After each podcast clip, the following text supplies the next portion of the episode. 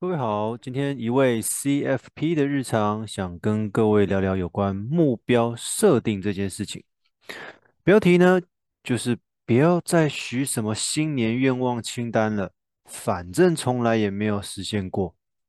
你可能会觉得，为什么我的标题下得那么重？其实不是要泼各位冷水，实在是年复一年都是这样子许愿，但是到底有多少愿望？真的被我们实现了呢？其实每次过了跨年活动，就表示新的年度到来，因为很多人都会在网络上面分享他的新年新希望。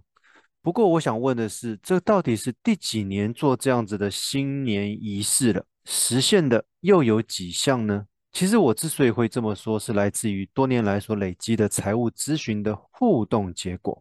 因为我曾经听闻有人说，他常常想要。乱买网拍的东西，导致他的钱入不敷出。他就告诉自己说，他就许个愿望说，如果再乱买网拍的话，就剁手指。说真的，如果你真的这么做的话，你可能早就已经领残障手册了。也有人说他很爱喝手摇饮，他就告诉自己，今年我要努力戒掉每天喝手摇饮的坏习惯。结果还是不敢记录。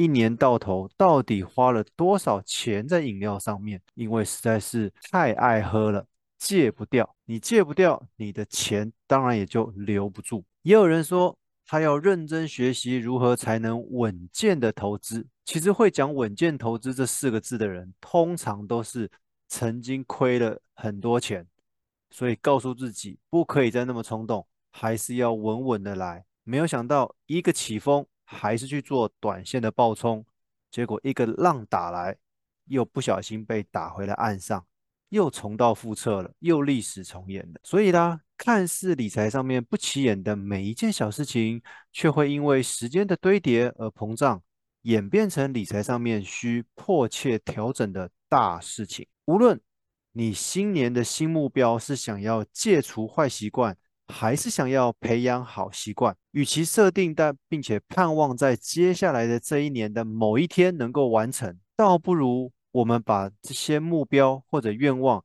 分拆成十二个月，甚至是五十二周。我们先从尝试小的目标开始执行，一旦达成了，一旦有了成就感，也才有持续挑战下一关的动力。说真的，理财就跟闯关的游戏一样。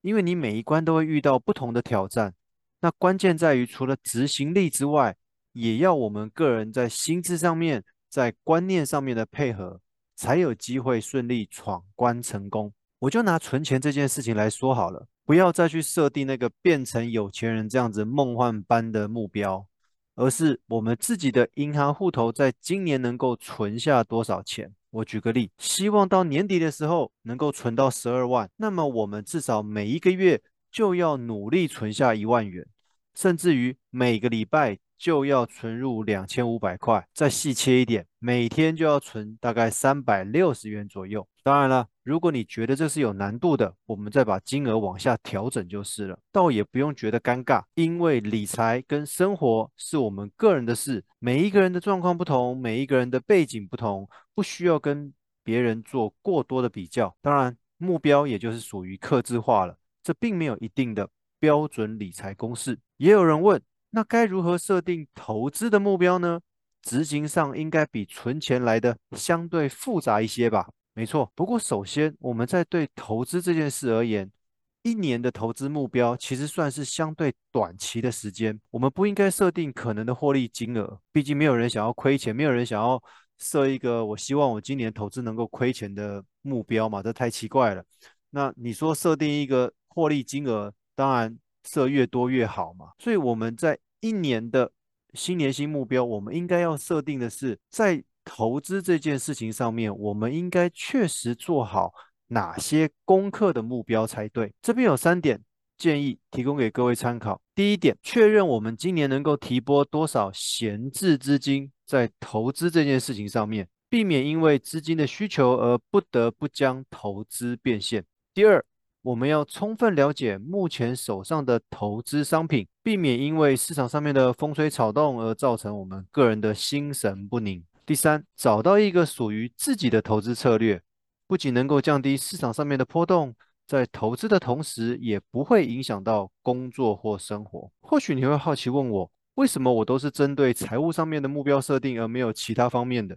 当然了，我身为一个理财顾问，当然会跟各位分享有关财务上面的嘛。不过，当我们静下来想想，其实我们很多目标都是建立在金钱之上。当我们财务的基础稳固了，我们想要的生活品质、期待的吃喝玩乐，也才有实现的可能。而且很多生活习惯、工作态度的调整，也同步影响着未来财务的多寡。谈钱这件事情，其实一点也不俗气，而是一个勇敢面对的态度。如果今天当存钱、投资这类理财的项目能够养成习惯，甚至可以透过网络银行、透过投资平台的设定，而达到自动储蓄、自动扣款，你就会发现，其实理财的每一个动作。